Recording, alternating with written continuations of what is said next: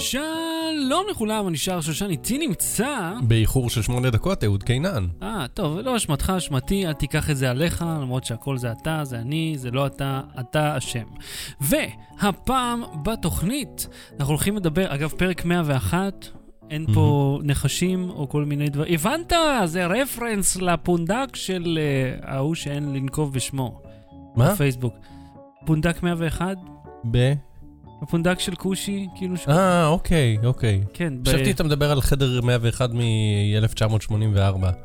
לא, תבין, אתה נמצא בהייק סוסייטי, בעוד שאני נמצא בכביש הערבה. ואתה נוסע לאלעד, ואני קורא יצירות מופת מהרשימה של הארץ, כן.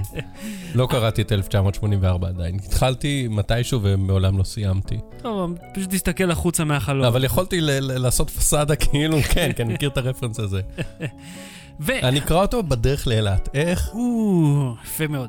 והפעם בתוכנית, המבט של פייסבוק עלינו. אפרופו 1984, בום, איזה חיבור. פי. הוט ב$50 לחודש, שזה דיל מעניין מאוד. ואני מתכנן טיול במציאות מדומה. והכנת לגלידה. כן, אנחנו נדבר על המכונת גלידה, זה ממש נחמד דווקא. אז לא בתראי, בואו נתחיל. לא ברמה, בלי סוללה. עוד איך הייתה הגלידה? הגלידה הייתה מצוינת, ואני רוצה לספר משהו, שראיתי, היה פרק של, המלצתי על הסדרה הזאת, White Rabbit, שזה של יוצרי MythBusters. כן, אני ראיתי. בלי ה-MythBusters המקורים, השני המקורים, רק השלושה שהצטרפו אחר כך, ובאחד הפרקים הם עושים משהו עם חנקן נוזלי, אז הוא לוקח חלב וסוכר, ושם בזה חנקן נוזלי והופך את זה לגלידה. אתה יודע שיש גלידריה כזאת, כאילו יש כבר רשת, אבל זה התחיל בסן פרנסיסקו, ראיתי איזה מישהי שמשתמשה בעיקרון הזה, ואתה בוחר מה אתה רוצה, ואז הם מכינים את זה באותו רגע עם חנקן נוזלי, ועושים לך גלידה. אני רוצה לאכול שם. אז אתה מוזמן, סן פרנסיסקו, תיסע, תאכל גלידה. כן, יש לבן דוד שלי גם גלידריה בארצות הברית, והוא הקים אותה בעזרת קיקסטארטר, גלידריה באוטובוס כזה. וואלה. כן. קול. כן. אז למי שטרח להסתכל, לא נרחיב יותר מדי בנושא הגלידה, כי בכל זאת זה לא הביזנס שלנו, אבל זה, אני בדיוק עושה סקירה על מכונת גלידה, שכל זמן תהיתי מה לזה עושים עם מכונה שמייצרת משהו שאפשר לקנות במחיר סביר לגמרי, כן. ובטעמים ממש ממש טובים. גם מי שטבעוני וגם מי שלא. זאת אומרת, יש הרבה מבחר, אז עשיתי גלידה וניל וגלידת שוקולד, שזה היה, אתה יודע, סטנדרט, זה היה נחמד, ויצא טעים, עכשיו אכלת את גלידת שוקולד. אז גלידת שוקולד בעצם לפי מה שתיארת לי, זה שוקו קפוא. בגדול. תשמע, יש שם חלב ושמנת וסוכר ושוקולד, טבלאות כאילו, וזהו בעצם. אוקיי. ואז אתה מכניס למכונה, ובמשך שעה מערבב את זה ומקפיא את זה באותו זמן. כדי שיהיה סמיך ולא סתם גוש. כן, למרות שהמכונה, אני אגיד לך, לא הופכת את זה למוצק, כיוון שזה מערבב כל הזמן, אז זה לא יכול לקפוא, כי אז המכונה לא מצליחה. ואת זה ספציפית, היא הצליחה להקפיא, כאילו לרמה שלא הצלחתי להוציא את הדלי החוצה. הייתי צריך לחכות שזה יימס, בכל מקרה, זה יצא טעים, נכון? אהבת? כן. כן, זה היה, כי יש שם 0.25 קילו שוקולד על כוס חלב. בגדול נתת לי לאכול דלי סוכר. ויש שם 0.5 כוס סוכר. בוא נגיד, המתכון הוא קצת מוגזם. אבל הכנתי, וזה הקטע מעניין, גלידה מטחינה. כאילו טחינה ודבש, שזה חלבה, כן? אבל אם קוראים לזה גלידה טחינה, וואלה, זה יצא טעים מאוד. מפתיע אפילו. סבבה, בעיניי לא, אני לא ניסיתי, נכון, לא ניסיתי, בעיניי זה לא משהו שצריך לעשות, אבל סבבה, לך, זה מה אני אגיד לך. הכוונה שזה הקטע, זה מה שיש לעשות עם מכונת גלידה בבית, משהו שבדרך כלל לא תמצא בחוץ. אוקיי, אז זה המכונת גלידה, נשאיר את זה בצד, בואו נמשיך הלאה. לא ברמה, בלי סוללה. המבט של פייסבוק? כן. אני אקריא לך משהו. בבקשה. המידע מרשתות חברתיות שזמין לגולשים גדל או צומח, ולכן קיים צורך להציג את התוכן שרלוונטי להם באותו רגע. למחשבים, טאבלטים וסמארטפונים יש לפחות רכיב דימות אחד, imaging device. ידעת שאימג'ינג זה דימות? אכן ידעתי, כן. דימות אחד, למשל מצלמה דיגיטלית קדמית. מערכות תוכן לא עושות שימוש במידע הפסיבי שנאסף מאותו רכיב, ובעברית, כן. אתה מסתכל בפייסבוק, ובזמן שאתה מסתכל על המסך וגולל, יש שם מצלמה, והם אומרים, למה שלא נצלם אותך מסתכל בפייסבוק? תכף, שנייה, לפני שאתה אומר, רוני, אסביר את הכל, ונדע, ואם אתה כזה עושה פרצופים משועממים, תוך כדי שאני מסתכל, אז יגידו, את התוכן הזה הוא לא אוהב, לא צריך לעשות לייק או דיסלייק או שום דבר כזה. הם פשוט ידעו מהמבט שלך שאתה לא מסתכל. עכשיו, המלל שקראתי הוא תיאור מתוך פטנט שאושר לפייסבוק, ובעצם מאפשר, הטכנולוגיה שמתוארת בפטנט, מאפשרת למצלמה של הטלפון להביט בנו, ולנתח אם אנחנו מרוצים או משועממים, ולפי זה לדעת איזה תוכן להציג בפיד. הפטנט הזה הוא מלפני 2 שנים, עכשיו למה נזכרתי בו עכשיו? למה העולם נזכר בו עכשיו? אתר בשם CB Insights העלה אותו באוב, כי היו 2 פטנטים נוספים שאושרו לפייסבוק בחודש האחרון בערך, והם אמרו, כל הפטנטים האלה קשורים למה פייסבוק יכולה או רוצה או מתכוונת לעשות. אז 2 הפטנטים הנוספים, אחד מהם קשור לנושא, הוא בעזרת צילום של הפנים שלך אפשר ליצור אמוג'י, זאת אומרת, אם אתה תחייך, אז אוטומטית יצא אמוג'י מחייך, אם תעשה פראוני פייס אז יצא אמוג'י עצוב. אני לא רוצה לדעת איזה עבר צריך לצלם בשביל קאקי מחייך, ידעת שהבדיחה הזאת הולכת להגיע, ראיתי אותך, צופה אותה. והפטנט השני הוא לזהות מהרגש שלך לפי ההקלדה, זאת אומרת, אם אתה מקליד מהר ובעצמים טק טק טק טק טק טק, אז הם ידעו, כאילו ינתחו, יש פידבק מהטלפון, במיוחד במכשירים עם 4-touch או 3D-touch, לדעת כמה חזק אתה מקליד, ואפשר לדעת כמה מהר אתה מקליד. אז לפי זה אפשר לזהות האם אתה עצבני או נינוח, ואז להוסיף את טון הדיבור, האינטונציה הזאת, לשיחה. זה גם פטנט של פייסבוק, לטכנולוגיה שהיא עושה. הם לא עשו פעם איזה ניסוי ברגשות של אנשים, נכון? כן, הם עשו ניסוי בלשנות לך את הפיד, לא קשור לצילום או לאגריית מידע ממך, אלא שינו לך את הפיד, ועשו אותו פיד יותר דיכאוני, פוסטים שיותר עוסקים בדברים עצובים, פחות או יותר נשטח את מה שהם עשו שם, וחלק מהזמן פוסטים רק שמחים ודברים אופטימיים, כדי לראות איך זה משפיע על דברים שאתה כותב ועושה, ואז נורא התעצבנו עליהם של, היי, מה אתם מתעסקים בפיד בדברים כאלה? זאת אומרת, העיסוק שלהם ברגשות של המשתמשים, הוא לא דבר חדש? לא, לא, הוא לא דבר חדש, הם גם היה דיבור על כך שהם גילו מתי בני נוער נמצאים באיזשהו מצב רגשי מסוים, בשביל לפי זה להתאים להם פרסומות שנכונות להם באותו הרגע, וזה הביזנס שלהם, מזה הם עושים כסף, השאלה היא רק כמה הם מבקשים ממך רשות, וכמה הם מודיעים לך מה הם עושים, זה תמיד הגבול הדק הזה של בין הקריפי לבין אסור לכם לעשות את זה.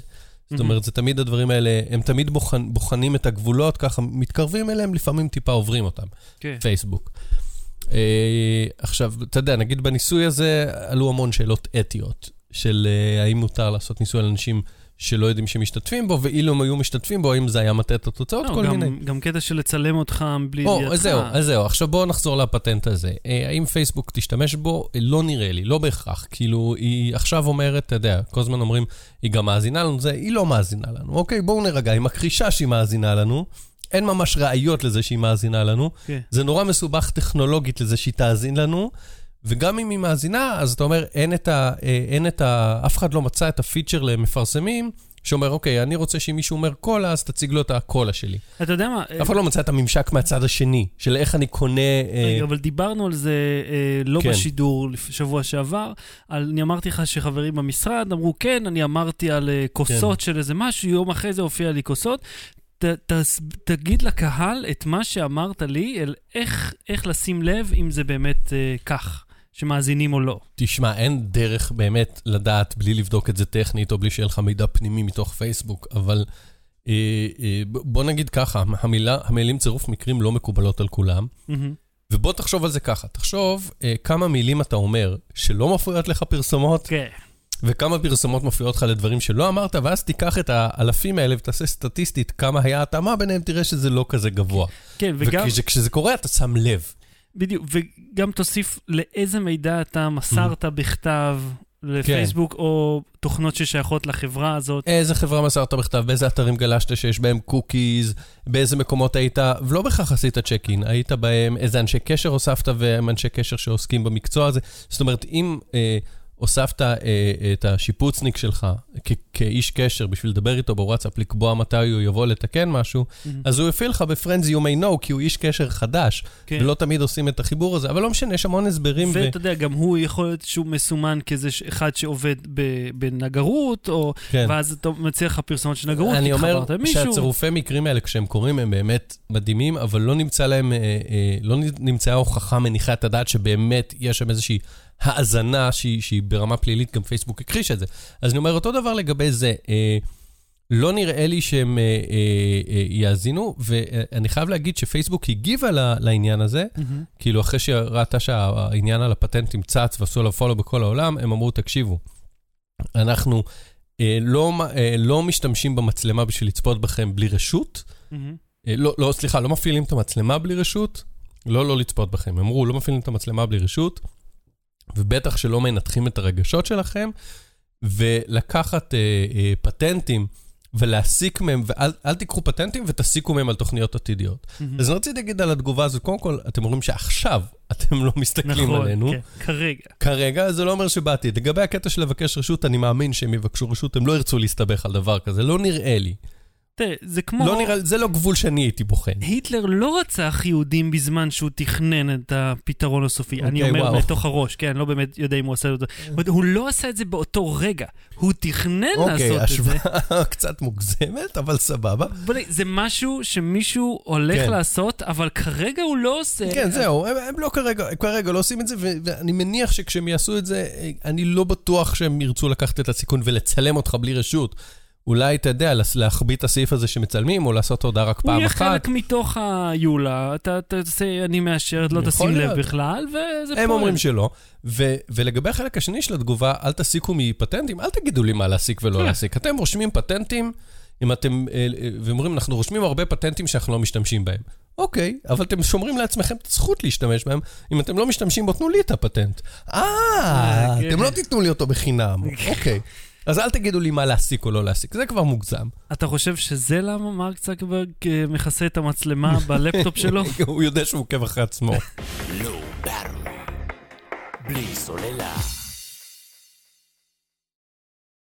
אהוד, יצא לך אי פעם ככה לעשות הכנה מוקדמת לקראת טיול בחול? אם יצא לי. אדוני, אני לטיול של יומיים מתכונן שבוע. אוקיי, אני מפעיל את גוגל מאפס, מסמן לי את כל המקומות, בודק מראש תחבורה ציבורית מהמלון לכל האטרקציות שאני רוצה להגיע, ואני עושה לי פינס כאלה במפה, ואז גם כשאני מסתובב, אז אני יכול להיות מאוד אנלי ולא ספונטני, ולדעת, אנחנו עכשיו ברובע הזה, מרחק 2 רחובות יש את המסעדה שרצינו, מרחק 2 רחובות יש את המוזיאון שרצינו, שמאלה וכולי וכולי. בדיוק. שזה מה שהאדם הסביר, אני לא יודע מה סביר. לא, האדם הסביר. לא הסביר. לוקח איזה חצי שעה במטוס, קורא מדריך שחרור או משהו. אני קצת יותר אנלי בקשר לזה. אז תשמע, אני גם מאוד אוהב להגיע מוכן, והפעם היה לי את גוגל VR בשביל לעשות את זה. עכשיו דיברנו בעבר על התוכנה הזאת, שהיא מאוד נחמדה, הייתה כיפית, אבל מה שאני עשיתי הפעם היה ללמוד להכיר את השטח דרכה. כן. עכשיו, לפני שנים רבות... מה, כאילו רצית ללכת לשם עם מחסום על העיניים ולראות שאתה יודע, להגיע מהמלון לכנסייה, שאתה רוצה לזה? לאו דווקא בעניין הזה, אלא לראות, רציתי להראות לעצמי, שאני מסוגל לשנן את תוואי השטח, את האזור הכללי של איזשהו מקום, מבלי להיות שם. עכשיו, ההנחת יסוד שלי הייתה לפי איזשהו... אבל זה לא שיעור סדאות, אתה לא הולך להיות קצין מודיעין עכשיו בפראג. תחשוב על זה ככה, יש לך, אתה עייף, הרגליים כואבות, אתה רוצה להגיע לאנשהו. אתה אומר, זה עוד שנייה פה, או רגע, תני לבדוק בטלפון, בוא נלבין איפה זה, אוקיי, אין קליטה, נגמרה בטריה, כן. כן. קרה לי. קרה לי שסליחה, אני אעצור אותך באמת את הסיפור, הייתי בברצלונה, נגמרה לי הבטריה, כמו שקורה לי תמיד. רגע. היית אומר שאתה בלי סוללה? אז כן. כן. והרגשתי חסר אונים, ועכשיו ידעתי פחות או יותר איפה המלון שנמצא, לא התרחקתי ממנו, זה 10 קילומטר, הייתי 250 מטר מהמלון, אבל לא זכרתי, תהרוג אותי, לא הצלחתי לזכור באיזה כיוון, ולמרות שזה היה היום השני או השלישי שלי שם, וכבר ידעתי פחות או יותר את הדרך. אז איפה, מה אני עושה עכשיו? מה, אני שואל אנשים, ואז ראיתי מרחוק אינפורמיישן, והלכתי לאינפורמיישן, והוא הראה לי על מפה, על נייר, וצייר לי עם עט, והלכתי כאילו כמו מטומטם עם מפה, עד שהגעתי למקום שכבר זיהיתי, ושם כבר הסתדרתי. אז אני הכנתי מראש שתי סוללות 4 אמפר שיהיו, הרי נסענו, זה אגב למה הפרק של שבת, אז ליום ראשון, אני הייתי בפראג באותו שבוע שעבר, כאילו, כן, שבוע שעבר זה יצא, אז הלכנו עם תום. מוזז ליום שלישי כבר, אבל כן. כן, אז הלכנו עם העגלה, ואז בתוך העגלה עשיתי כמו רכב סיוע כזה, שהיה בפנים את כל הציוד הנדרש.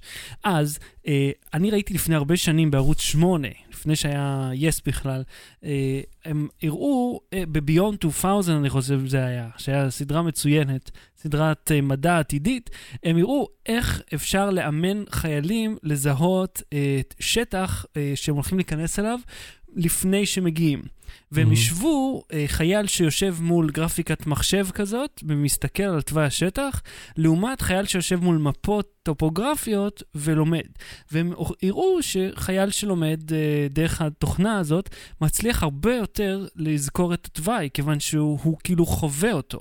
ותקפוץ 20 שנה קדימה, אל VR, גוגל VR מאפשר לך לא רק לראות ממבט על, כמו במפה רגילה, אלא לרדת לקנה מידע של אדם. זאת אומרת שאני מסוגל לראות... Street View. כן, אבל Street View ב-VR. למרות שזה היה, זה גוגל... ה-Street View הוא משהו אחר, כי זה במרחב תלת-ממדי מלא, אז אתה יכול לנוע בתוכו. Street View זה תמונה סטטית, אז אם תנסה לזוז בה, זה יעשה לך בחילה, כי זה זז איתך. אז הרזולוציה הרבה יותר נמוכה בקנה מידה של אדם, אבל אתה עדיין מסוגל להגיע לגובה של בן אדם בגובה שלי, כאילו, הוא לפי איפה שאני מרוחק, במרחק שלי מהרצפה. אז ככה הגעתי למקום, ואני רואה, אוקיי, כדי להגיע, נגיע, ישנו ליד וישרד, אז אמרתי, אוקיי, כדי להגיע לטירה, אני הולך לפה, אני פונה לפה, הנה הקשת, הנה המסעדה, הנה המקום, אני יכול לראות, ואוקיי, איך אני מגיע לסופר, אני רואה פה, זה חתיכת שיפוע עד לשם, כדי ללכת אולי מפה, כי אתה מתחיל לזהות את המקום, הגעתי לאתרים, ולמדתי את המקום בעל פה. הצלחת גם להיות ספונטני, אבל? כן, היינו חצי ספונטני, אתה יודע, עם תינוק זה קצת סיפור אחר. לא, ברור, אני יודע, אבל סתם, הייתי זוגתי בהונגריה וכזה, היינו באיזה, שלחו אותנו לאיזה פסטיבל פלינקה, שזה סוג של ברנדי הונגרי, ממש לא טעים.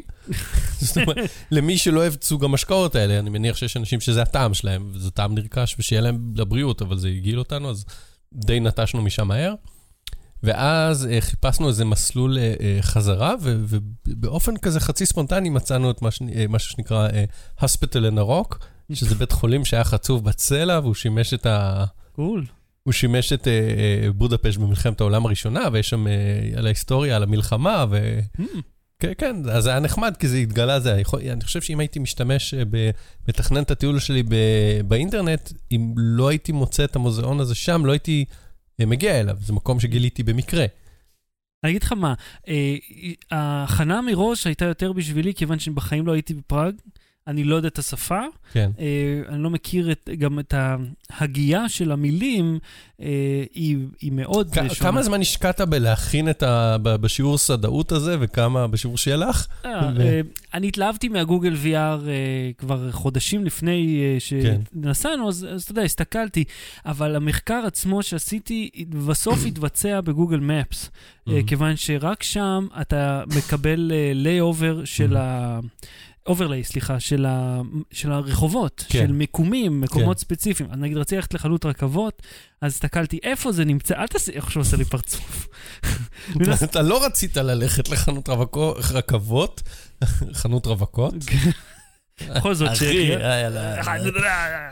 אתה אמרת לי שמיפית את כל חנויות הרכבות ברחבי צ'כיה וסלובקיה ליתר ביטחון, לא, אני הסתכלתי נגיד איפה החנות רכבות, ואז היה מוזיאון רכבות, מיניאטורות, כן? והיה גם מסעדה שהבירה מגיעה על רכבת. אלוהים אדירים. שזה אדיר, אבל אז מה עשיתי? חנון. שלום, שלום לו. יושב פה לידי, שדר איתי תוכנית טכנולוגיה, קורא לי חנון, שלום לו, כן. לא מצאת עוד את תחום שירות או מוצר שקשור לרכבות שהיית בו?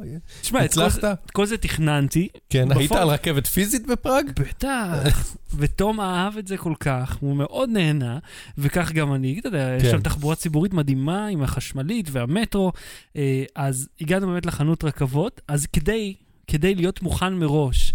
אז מה שאתה הולך לגוגל מפס, אתה מאתר את המיקום, ואז אתה שומר את ה-URL הארוך הזה, ואז שאתה פותח את הדוק, כמובן בגוגל דוק, שמופיע ומתעדכן כל הזמן, פותח אותו בטלפון, אז זה מאפשר לך, זה מיד פותח את הניווט מהלוקיישן שלך, ישירות למקום. ועכשיו, תגיד, רגע, אבל איך ניווטת? כל שנייה הוצאת את הטלפון? רגע, אבל איך ניווטת? כל שנייה הוצאת את הטלפון? בוא'לה, זה טוקי, יש לך טיפה של משהו מקורי במוח שלך, חוזר אחריי ככה. כן, אני ניווטתי עם הגיר S3, יש לו תוכנה בשם נוקיה Here We Go, שהוכיחה את עצמה בסדר גמור, היא הייתה טובה, כן. אבל היא, זה לא עצמאי. זה גם מסך בערך בגודל של אייפון 7 פלוס. כן, ממש. מה הולך שם? זה בגודל של הראש שלי, השעון הזה. לא, למה? הוא בגודל בסדר גמור. שים אותו ליד הראש שלי. אוקיי, כן. אני חושב שזה עדיין קצת שונה. אחי, הוא בגודל של הראש שלי. לא, אל תעבוד על אנשים שרק מאזינים. זה שעון, זה שעון בגודל סטנדרטי. לא, זה לא סטנדרטי, סליחה. אוקיי, בוא נספר לך משהו, כי יש לי חבר בעבודה שהוא חובב שעונים, יש לו אוסף מאוד נחמד. שעונים הגדולים, שעוני טייסים הנקרא, הם נהיו פופולריים באזור מלחמת העולם השנייה, כיוון שהם היו מכנים מאוד גדולים, והיה בהם אפילו כספית, אני חושב. קוקיה קטנה שיצאה מלמעלה. היה בפנים כספית כדי לפצות על הבדלי הטמפרטורה, כדי שבלה בלה בלה בלה, וקיצר, שעונים נהיו גדולים בשביל שיוכלו לראות בגלנס בדיוק מה השעה. ואלה פשוט גדולים כי הם מלאים בטכנולוגיה. בכל מקרה, יש פה את הנוקיה Here We Go, שזה בסדר, אבל זה לא עצמאי, זה מצריך את הטלפון לעבוד כל הזמן, שזה דבילי, כי יש פה GPS מובנה בגיר 3. אבל אין בו אינטרנט מובנה, אין לו את המידע על המפה, הוא צריך לקחת את המפה מהטלפון. זהו, אז אתה עושה את הניווט, מושך את המידע, וזהו, תודה רבה, יצאתי ידך. אבל זה לא בדיוק ככה, זה עדיין שותה את הטלפון של הסוללה של הטלפון. אני חשבתי לקחת, וזה השתמשתי בברלין שהייתי, באורבן 2, שהוא עם Android Wear. ועם Android Wear, כשאתה עובד עם הגוגל מפס, בגיר 3 זה טייזן. כן, וזה קצת חיסרון, כי באנדרואיד וויר אתה יכול לעבוד עם הגיר S3, בלבל לי כל המילים, עם אנדרואיד וויר אתה עובד עם גוגל מפס, ואז כשאתה מחפש משהו בטלפון, אז אתה יכול להפעיל אותו פה בתוך השעון, וזה מה שעשיתי כשהייתי באיפה, בברלין, בספטמבר שנה שעברה, ככה ניווטתי. אז תמיד יש לך פה מין קוסמוס ענקי של אפשרויות ניווט שמצטקמות במוצרים של גוגל. אז מה שאני אומר שלפני הנסיעה הבאה והמעניינת או לא מעניינת שלכם, תכינו מראש רשימה של הדברים, ככה ברגע שיש לך שנייה להחליט מה עושים, אתה רק לוחץ על זה וזהו, אתה כבר יוצא לדרך. בלי סוללה. עוד בוא נענה לשאלות, יש פה הרבה תגובות, איזה כיף שאתם מקשקשים. היי שחר, כן, שלום לכולם. אותה חולצה, כן, אותה חולצה? ממש אני יודע, היא נקייה. אני אדבר עם המלבישה שלנו. אוי, תראה, התמונה שלך הפוכה. מה הולך פה? לא יודע, איזה מוזר. אתם רואים את זה? פתאום וואו, אני נופל. אוקיי, אין לי מושג איך זה קרה, אבל זה קרה. המצלמה של אהוד התהפכה, למרות שהיא עומד פה באותו מקום. אתה רוצה לתקן את זה בזמן שאני אענה על שאלות? כן, תעשה את זה בבקשה. אז היי, תכלס מיכאל פרי, כן, אוקיי. תבין מי זה מיכאל פרי. זה שמר, זו אותה חולצה. לא, זה ההוא משבוע שעבר שלא ידע מי אתה. מי השני? אז אני לא מדבר איתו. אהוד קצת שוויון. שמעתי שהיית אצל Y4PC, הייתי, נדבר על זה בסוף התוכנית. אז מה חדש? שום דבר לא חדש. היי שחר, מה נשמע? הכל בסדר. אני עדיין צוחק משחר, מי זה השני? אתה צוחק מעצמך? אני לא מבין.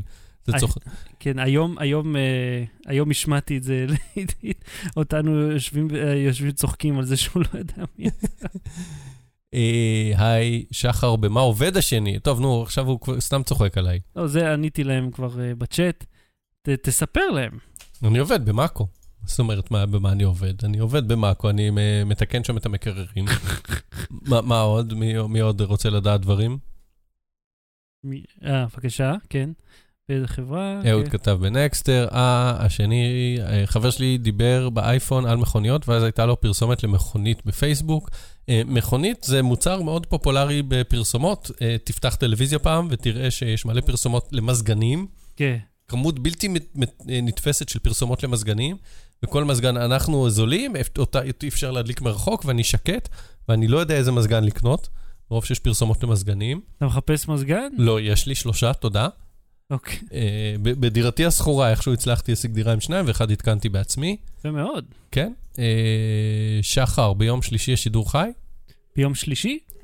כן, כן, בוודאי, כרגיל. שיפרסם את הפודקאסט שלכם במאקו, אתה יודע, פותר לי לעשות כמה דברים, לפרסם פודקאסט במקום אחד, לעבוד במאקו, אני גם, את הקניות שלי אני לא עורך במאקו. לא. לא. יש קניות במאקו? לא. אז למה ש... לא יודע, למה שנפרסם את הפודקאסט במאקו, זה פודקאסט נפרד. למה? כולנו מסכימים, תגידו לו. עכשיו אני לא רואה, מה עוד שואלים, אני משוך זמן... שזה שחר בזכותך עשיתי קנייה חכמה, כל הכבוד, מצוין, שחר באמת עושה עבודה טובה של אוזניות. תודה, תודה. תתחדש אגב על האוזניות, דוד. כמה אנשים מנהלים את הערוץ? איזה ערוץ? זה. את לואו באטרי או את הערוץ שלך בווייזביי? בוא נענה על שניהם. אותה כמות אנשים. לא, את זה פי 2. טוב, בוא נגיד, אני מתעסק בערוץ שלנו. לא, אבל יש לך מפיקה, כתבים, עניינים וזהו. כלום, יש לי את עצמי בווייז ביי. שחר, תשמע משהו מוזר, הלכתי לבאג להסתכל לגלקסי S8 וניסיתי את הסורק קשתית, ואז כשסרקתי התחיל לכאוב לי הראש, ואז כשהלכתי, הפסיק לי, יש לך מושג מהקטע, אני... תלך לרופא המשפחה שלך. זה מופיע... מה שאתה מתאר מופיע בעזרות, בהפעלה של המכשיר לראשונה. שזה יכאב? לא, מופיע שזה יכול לגרום לכאבי ראש, כאבי עיניים, סחרחורות, ורשום שם לא לחשוף ילדים מתחת, לא זוכר לאיזה גיל, לסורק קשתית. זה מקרן, זה יש שם לייזר, כאילו. תבין? זה לייזר. כן. אוקיי, תלך לרופא, תבדוק. לא יודע, יכול להיות שזה לא קשור, אז תלך לרופא. אני לא אוהב... לא, אם זה יופיע באותו רגע. תקשיב, אני לא אוהב לקחת אחריות על חיים של אנשים. אני כל דבר שנשמע לי זה, או תעבור דירה, או הולך לרופא. זה ההמלצות שלי תמיד. אתם יודעים איך אפשר לשמוע שירים מיוטיוב בלי לסיים את חבילת לגישה? כן, תעשה מנוי לאפל מיוזיק ב$19.90 ותוריד לך... 30 שקל, אבל תתחבר לווי-פיי. 20 שקל. 30? לא, 30 זה אם אתה עושה את החבילה המשפחתית. נכון. מנוי אישי עולה 20 שקל. אתה צודק. וגם, זה לכמה מכשירים, אז אתה יכול בעיקרון לעשות את אותו יוזר, כאילו, אם זה מכשיר אנדרואיד, אז מה אכפת לך שהאפל איי-די שם יהיה אותו אפל איי-די? אתה יודע, לא חשבתי על זה. כי עדית הייתה עם אייפון כשעשיתי זה, או עכשיו עברה לאנדרואיד. אם אתם עם אייפון, זה בעיה עם אותו אפל. לא, אבל אני אוהב את ה... האמת ש... אתה יודע, כל פעם, בוא נגיד לך משהו על אפל מיוזיק. מעולם ההמלצה שלהם הייתה רלוונטית אליי. אני לא משתמש בהמלצות שלהם. לא, זה הדבר הראשון שנפתח. מופיע לי עומר אדם. כאילו, בחיים לא השמעתי משהו שאפילו מתקרב לשפה העברית. שלא נדבר על עומר אדם או הסגנון שלו. אז כאילו, מאיפה זה מביא את זה? בקיצור, זה ההמלצה שלי. תעשה אפל מיוזיק ב-20 שקל, ואז יש שם הורדת מוזיקה לאופליין, ואז אתה יכול לשמוע חופשי. הם שואלים איך אני יכול לכתוב בצ'אט בזמן השידור החי, ובכן, כשהמצלמה לאהוד. אתם לא רואים את הידיים שלי. יש אשכולות. אתה גם מקליט שהמצלמה עליך. אתם הולכים ל-E3 או שזה לא בתחום שלכם, זה מאוד בתחום שלי. אם תרצה לממן לי כרטיס, אני אטוס. כן, אנחנו לא מתנגדים. כשמצלמה לאהוד אז הוא כותב, ספונטניות זה חשוב, לא כמו אנשים מעייבים ומשעממים, כמו בן קול, אומר דין לגזם. וואי, וואי, וואי, בן קול הייתי מוותר, הנמסיס שלך. אמר, שאתה משעמם. וגם מי משנה את המצלמות? לא יודע. מי מנתב? אני, כן. כן, דיברנו על זה בפרק הקודם. תקשיב לפרק הקודם, תשלים. כן, שם מופיע הכל. מה הסוד של הזקן המדהים שלך? גנטיקה? כן. גנטיקה ומוצא מארצות אפריקה, שלא לומר מוצא כמה אלפי, עשרות אלפי שנים קודם מן הקוף, או מן קוף אדם, או לא משנה עכשיו, לא... זה לא בדיוק קוף, זה... בסדר, פשוט גנטיקה, מה לעשות, אנחנו משפחה סעירה. ראיתי את ה-OnePlus 5, כן, ראית? לא ראיתי את המכשיר עצמו, ראיתי את ה-Previews, כן. כן, שהוא נראה בדיוק כמו אייפון 7 פלוס, אבל בדיוק כמו, אפילו לא בסגנון, ממש אותו דבר. כן, שחר, ראית וונדר וומן? אני לא ראיתי וונדר וומן. עוד לא, אני הייתי בפראג באותו זמן. אוקיי, יש פה... האם אהוד הוא העתיד?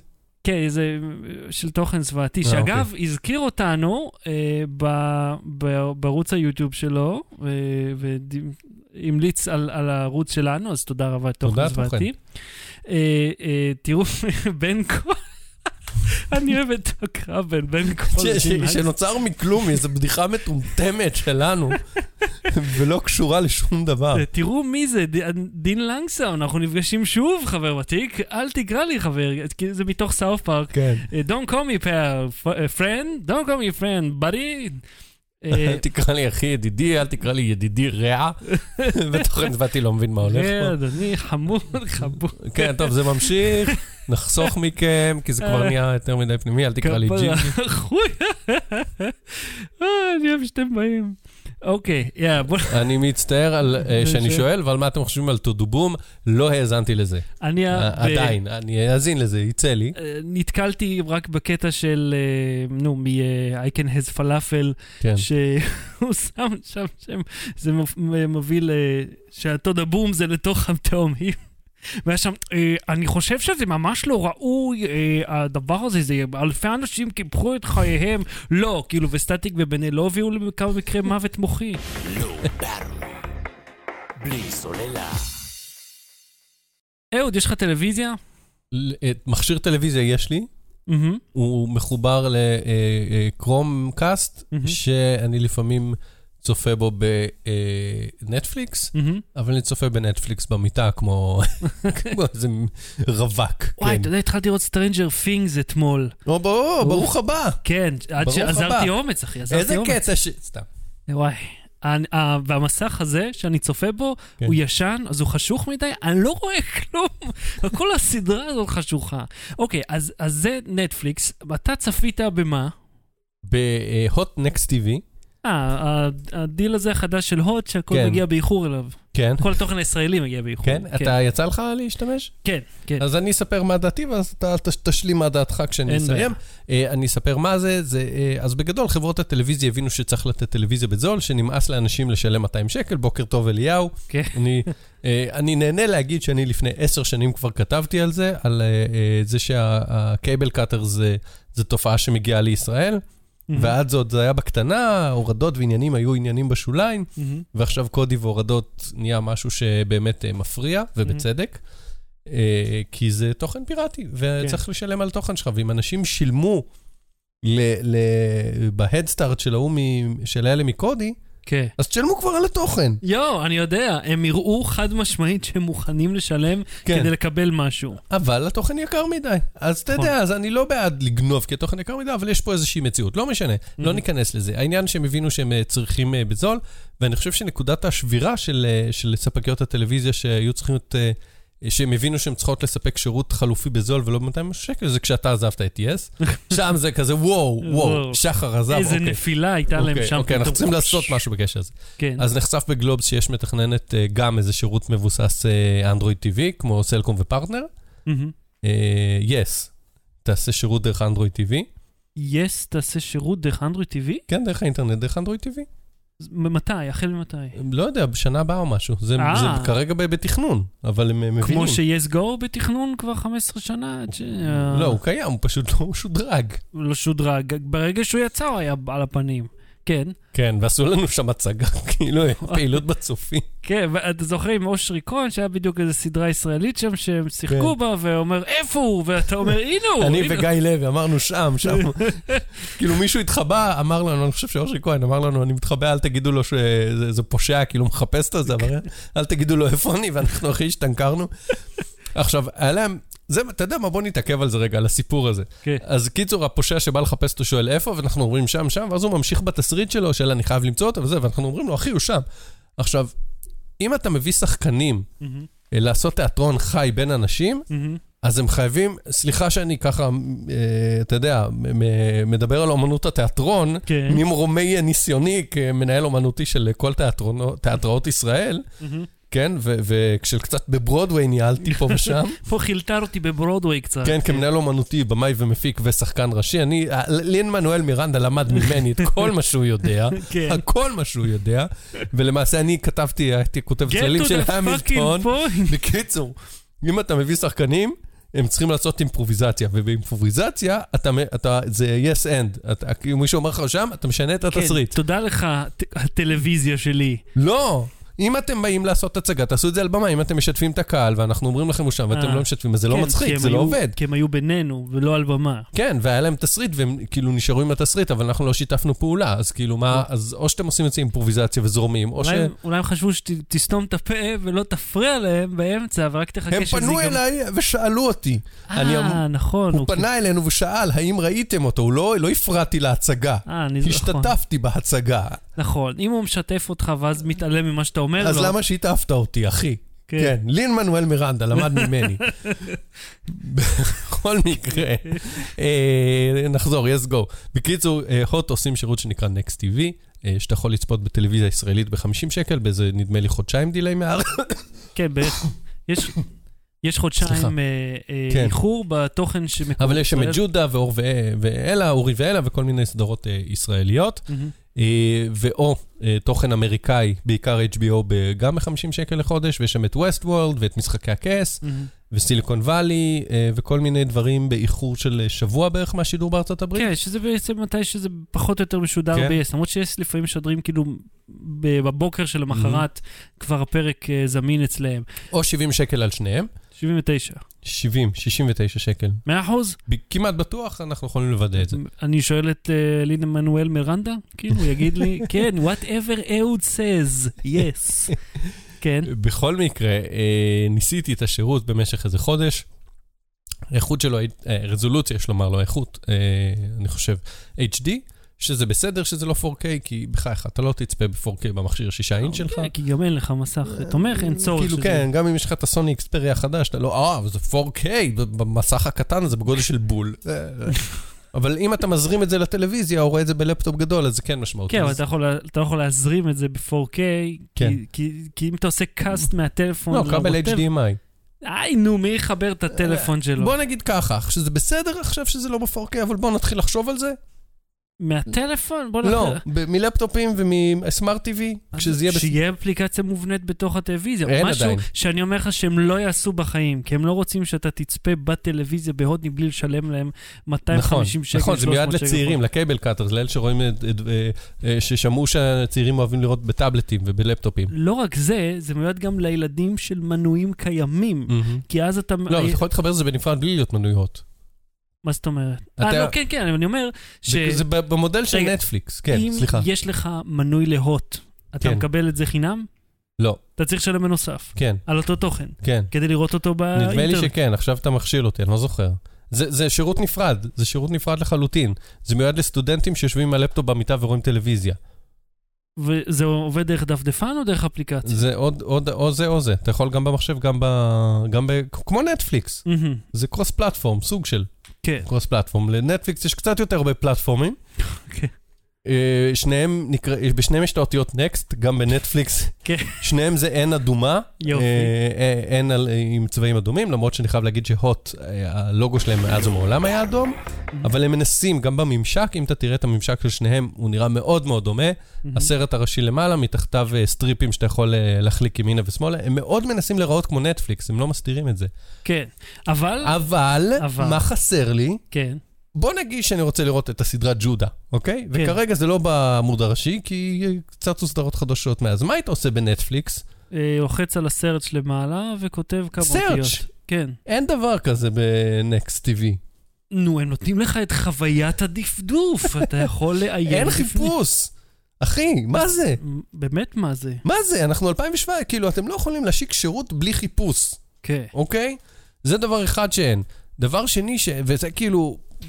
בחיית רבק, חיפוש, דבר השני שאין, וזה יצבן אותי, אני מתעצבן. אתה לוחץ פליי על סדרה, רואה, ראית רבע שעה, אתה עובר לאפליקציה אחרת, כי אתה מילניאל שרואה סדרה בזה, יש לך הפרעת קשב, אוקיי? אתה עובר לסדרה אחרת, אתה עובר לאפליקציה אחרת, אתה עונה לטלפון, אתה אומר, טוב, אני רוצה לחזור לנקודה שממנה סיימתי. לא, אתה מתחיל מההתחלה, אחי. נכון, אני זוכר את זה. למה? למה? בנטפליקס, תקשיב, סדרות שראיתי לפני 3 שנים בנטפליקס, הוא זוכר איפה הייתי. לא רק זה. עכשיו, אתה יודע, מה זה לזכור איפה היית? זה שם של סדרה וטיימקוד, זה טבלת אקסל שלוקחת, כשאפשר לשים על דיסקט. זה אפילו לא אקסל שזה חתיכת מיליון מגה, יש לך, זה XML קטן. לא, אני צוחק, אני אומר כאילו, כן. זה קובץ טקסט פשוט, עם UTF-8, אפילו את זה לא צריך לשים. שם הסדרה, טיים קוד שבו אני הפסקתי, זה כל מה שצריך, אין את זה, למה? עזוב את זה, אחי, שמתי את זה על האייפד שלי, אייפד דור רביעי, כאילו הרביעי בסדרה, זה נתקע. לא רק זה נתקע, הכפתור שמאפשר לי להגדיל את החלון, או סליחה, לצאת מהתוכנית. הכפתור שמאפשר לי לצאת לא מופיע. הוא פשוט לא שם. התחלת, זהו, אתה שם. אז זה דאבל קליק על ההום בטן ולהעיף את זה. אבל צריך לסגור את כל האפליקציה מההתחלה. ורק אחרי, ובפעם השנייה נגיד, שלישית שאתה פותח, אז אחרי כמה שניות מופיע לך רק הכפתור חזור. למה זה כאילו אני צריך לחכות?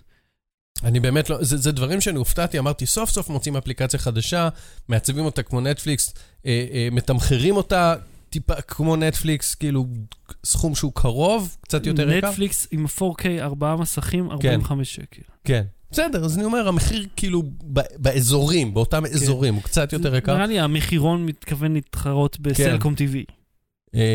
כן, כן, אני אומר, אבל אתה עושה שירות כזה שהוא נראה כמו זה, ואין בו את שני הפיצ'רים הבסיסיים האלה, ופיצ'ר טיפה פחות בסיסי, אבל עדיין, אתה אומר, אם השירות מתחיל בשנת 2017, הייתי מצפה שהוא כבר יהיה הורדה לצפייה באופליין.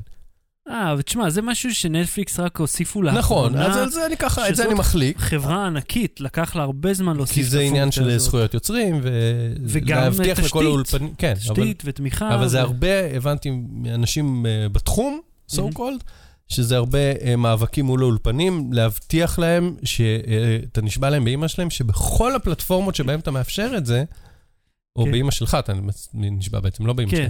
בקיצור, אתה מאפשר את זה באיזה 20 פלטפורמות שונות, אתה מבטיח להם שבכל אחת מהם לא יהיה דרך לקחת את הקובץ, לשמור אותו ולהפיץ. כן. וזה גם מוגבל בזמן, ומוגבל לפי מדינה, אם תתחבר. כן, אז זהו, זה משהו, זה אתגר מאוד מאוד בעייתי, כדי שבעלי הזכויות ידעו שהתוכן שלהם נשמר. אני תוהה, אגב. אבל שיפתרו את זה, נו, די. האם התוכן שיש לך בהוט, הוא, אם נגיד תצא מהמדינה, אם אתה יכול לגשת לזה? כי יסגו, נגיד, היה מוגבל גיאוגרפית. לא ניסיתי, אני מניח שאתה תהיה מוגבל, כי זה יהיה הדרישה של האולפנים, אבל תקשיב, אני לא יכול לחזור לנקודה שממנה הפסקתי, ואני לא יכול להוריד את זה אופליין. כדי לצפות, עכשיו, חשבתי איפה אתה לא יכול לצפות, קודם כל אני לא רוצה לגמור את הרוחב פס, שנית בטיסות, שלישית בדבר שהוא קצת פחות שכיח מטיסות, כן, בשירותים. קצת יותר שכיח מטיסות, קצת פחות נדיר התכוונתי, לא, ברכבת ישראל, יש איזה מקטע בין לוד לכפר חב"ד, ששם אין קליטה סלולרית. גם בין כפר סבא לקריית אריה. כן, יש כל מיני מקטעי דמדומים כאלה, ואני רוצה לצפות בסדרה שלי בדרך לעבודה, אני גר בכפר חב"ד ועובד בלוד נגיד, אז אני לא יכול, לא, בסדר, צפייה אופליין, אני אומר, זה פיצ'ר יחסית מתקדם, אבל גם. תשמע, אבל הם רק הוציאו את זה. אבל עבדו על זה איזה שנתיים? אני לא יודע כמה זמן עבדו על זה. די, נו. אבל הייתי מצפה שזה יהיה, וחיפוש. אני חושב שזה יפה שהחברה מכירה בעובדה שצפייה בטלוויזיה היא לא כל כך רלוונטית כל כך לכל נתח השוק, וזה מכובד שהם מוכנים להשקיע בזה, כי זה הרבה מאוד כסף לפתח את הדבר הזה. יש להם עוד לאן לשאוף, יש להם עוד דרך ארוכה עד שזה יהיה שירות ממש טוב, אבל הקטע של לא לתת את התכנים הישראלים בזמן, הם כאילו, אני מבין שאתם לא רוצים להתחרות. בשביל שתשלם. כן, אני מבין שאתם לא רוצים להתחרות בעצמכם, אבל בחייכם, זרקו פה מה אנשים רוצים. אני רוצה להגיב רגע לדברים שכותבים פה בהקשר הזה, ניתן לראות שני קיי במסלול. הוא שואל על נטפליקס. אוקיי. מה אתם חושבים על המעבר של הוט לאלטיס? זה בסך הכל שינוי מותג. הוט שייכת לפטריק דרהי, זה צרפתי שיש לו גם את אלטיס, אז זה לא איזה... פטריק דרהי. פטריק דרהי, כן. פעם היה פה נשיא אלקטל, נדמה לי, או מנכ"ל אלקטל, והוא גם צרפתי. והוא אמר שהצרפתים השתלטו על תחום התקשורת בישראל, הוא אמר יש את מיכאל גולן, שפתאום צמח ונהיה כוכב, ואת פטריק דרהי, ואותנו, כאילו וואו. אז כאל קטל עושים את כל האנטנות ותשתיות ועניינים. כן, חברה ענקית. אז בקיצור, אלטיס, זה סתם, זה שינוי מותג, כמו שאורן שינו לפרטנר, לא היה לזה באמת השלכות עליך. אוקיי, ולמי ששאל, אם ניתן לראות בנטפליקס 2K, במסלול של ה-4K, כן, אתה יכול להגיע עד 4K, אתה יכול גם 144? לא, אין להם את הפונקציה, זה לא נקרא 144, אבל זה רזולוציה מאוד נמוכה, אם אין לך רוחב פס בכלל, זה באמת עובד יפה מאוד. בלי סוללה. המלצה בדקה, עוד מה ההמלצה שלך? אז דיברנו על זה קודם, יוסי דמרי הוא הייטקיסט שגר ממש רחוק בצפון, עורך בלוג על טכנולוגיה שבו הוא נותן בעיקר מדריכים וטיפים, קוראים לאתר Y4PC, שאני חושב שזה פשוט השם שלו, יוסי 4PC, נותן קצת תמיכה ל-PC, וגם לטאבלטים וסמארטפונים, נותן קצת חדשות. שווה להציץ באתר שלו, שווה ללמוד ממנו, הטיפים שלו כתובים בצורה מאוד פשוטה, מאוד ברורה, איך לעשות כל מיני דברים מאוד שימושיים. בנוסף, יש לו באתר שלו תוכנית רדיו, פודקאסט שנקרא דיבור טכנולוגי. אתה התארחת בה, סיפרת נכון, על, כן. על איך התגלגלת בעולם הזה. Mm-hmm. שמעתי שלאחרונה, אתמול, התראיין בווידאו הפעם אפילו, mm-hmm. כי נסעתי אליו, מישהו בשם אהוד קינן. אהה. רגע, זה הבן אדם השני? אהוד קינן? זה השני? זה השני פה בלאו בטירי? כן, זה השני. התראיין, הפרק הזה יעלה בקרוב, אחרי שיוסי יסיים לערוך אותו, הוא נשמע כמו בן אדם מעניין, אז תיכנסו לבלוג שלו, תיכנסו לדיבור טכנולוגי, שווה לשמוע. אוקיי, מגניב. לי אין טיפה של המלצה. אתה יודע מה? רגע. יש לי המלצה מעניינת. כרגיל, תוכן משהו שראיתי בנטפליקס שכולם אוהבים. יש סרט תיעודי מעניין על הרבלייף, על האדם שעשה אימר על שורט למניה של הרבלייף, ואז איזה מיליארדר אחר קנה את החברה, מה שגרם למניה לעלות, רק כי הוא כל כך לא סובל את הבן אדם שאימר שורט על המניה, כי שורט זה כאילו שהמניה הולכת ליפול ולהתרסק. כן, לא הבנתי עדיין איך זה עובד. אני צריך לראות את הסרט. הוא מסביר מאוד יפה בסרט. יכול להיות שצריך לראות The Big Short ולהבין את זה. קודם כל, סרט מעולה, The Big Short. בכללי, לעשות שורט על מניה, זה לקנות אותה במחיר שלה, לחכות שהיא תיפול, למכור אותה, ואז אתה מפסיד את הכסף. ואז להחזיר... טוב, אז אני שכחתי את האמת. יש שם איזה עניין חשבונאי שנראה לי שהוא... לא, כי זה כאילו... לא, אני הבנתי. מישהו משאיל לך את הכסף לקנות את זה, אתה קונה את זה, המניה צונחת, אתה מוכר את המניה, ואז אתה מחזיר את הכסף למקום שלו. ואז אתה כאילו הרווחת שם משהו. תראו את בסרט, אני... לא, להסביר לי. טוב, בטח יש איזה כלכלן איפשהו שיכול ככה לעשות את העבודה יותר טובה מאיתנו. שכחתי להגיד לכם את השם של הסרט. אחרי, ביי. אז אני אגיד לכם את השם. לא The Big Short. זהו, זה לא The Big Short. זה סרט אחר עלילתי שמבוסס גם על כל מיני שורטים. כן, זה סרט אחר לגמרי. אגב, יש אחלה סרט בשם גרינגו על ג'ון מקאפי. מקאפי. אוי, כן, הוא איש מוזר. ממש מוזר, ממש. אני בזמן אמת יצא לי לעקוב אחרי הקריירה שלו. וואי, איזה... תחפשו בגוגל אפילו ג'ון מקאפי ותראו כל מיני דברים הזויים. ממש, הדברים שהוא מואשם בהם ואחרא עליהם ואתה... אגב, שרה סילברמן הוציאה יופי של... מתי אתה מספיק לראות את כל הדברים האלה, אחי? בזמן שאני לא ישן פה. זה הכל. אחי, למה זה, הנה, אתה יודע מה? בוא, מילה של ביקורת על נטפליקס. תחפש בסרט שהרבלייף, בטוח תמצא את זה. אתה צודק, כי אני לא רואה, נגיד, איפה הסרט שעכשיו ראיתי? Betting on Zero, כן, Betting on Zero. הנה, ראיתי פשוט שזה צץ קודם. כן, כן. אז Betting on Zero, סרט מעניין, תראו אותו. אוקיי, אז עד כאן תוכניתנו להפעם. אנחנו נסיים בשעה, אז אפילו עשינו את זה יפה מאוד, לא מרחנו יותר מדי. אנחנו נהיה פה שוב במוצאי שבת הבאים, שעה 9:20, אלא אם, לא יודע, יהיה עוד איזה אירוע משפחתי כמו היום שגרם לי להתעכב. 8 דקות שלמות. כן, תשמע, הספקנו יפה מאוד. אצל בן קול זה לא היה קורה. גם אצל דין לנגסם לא היה קורה. אני מת שהם יבואו לתוכנית ויריבו פה ביניהם. אוקיי, אז יאללה, אנחנו נתראה שבוע הבא, ומי שרוצה יום שלישי כרגיל, שעה 3:30, שידור חי בווייזבה, שלא יודע תשובות, מה שבא לכם לשאול. אז עמוד קנן, תודה רבה. תודה רבה, שחר שושן. אז לא בתראי, להתראות. ביי. בלי סוללה.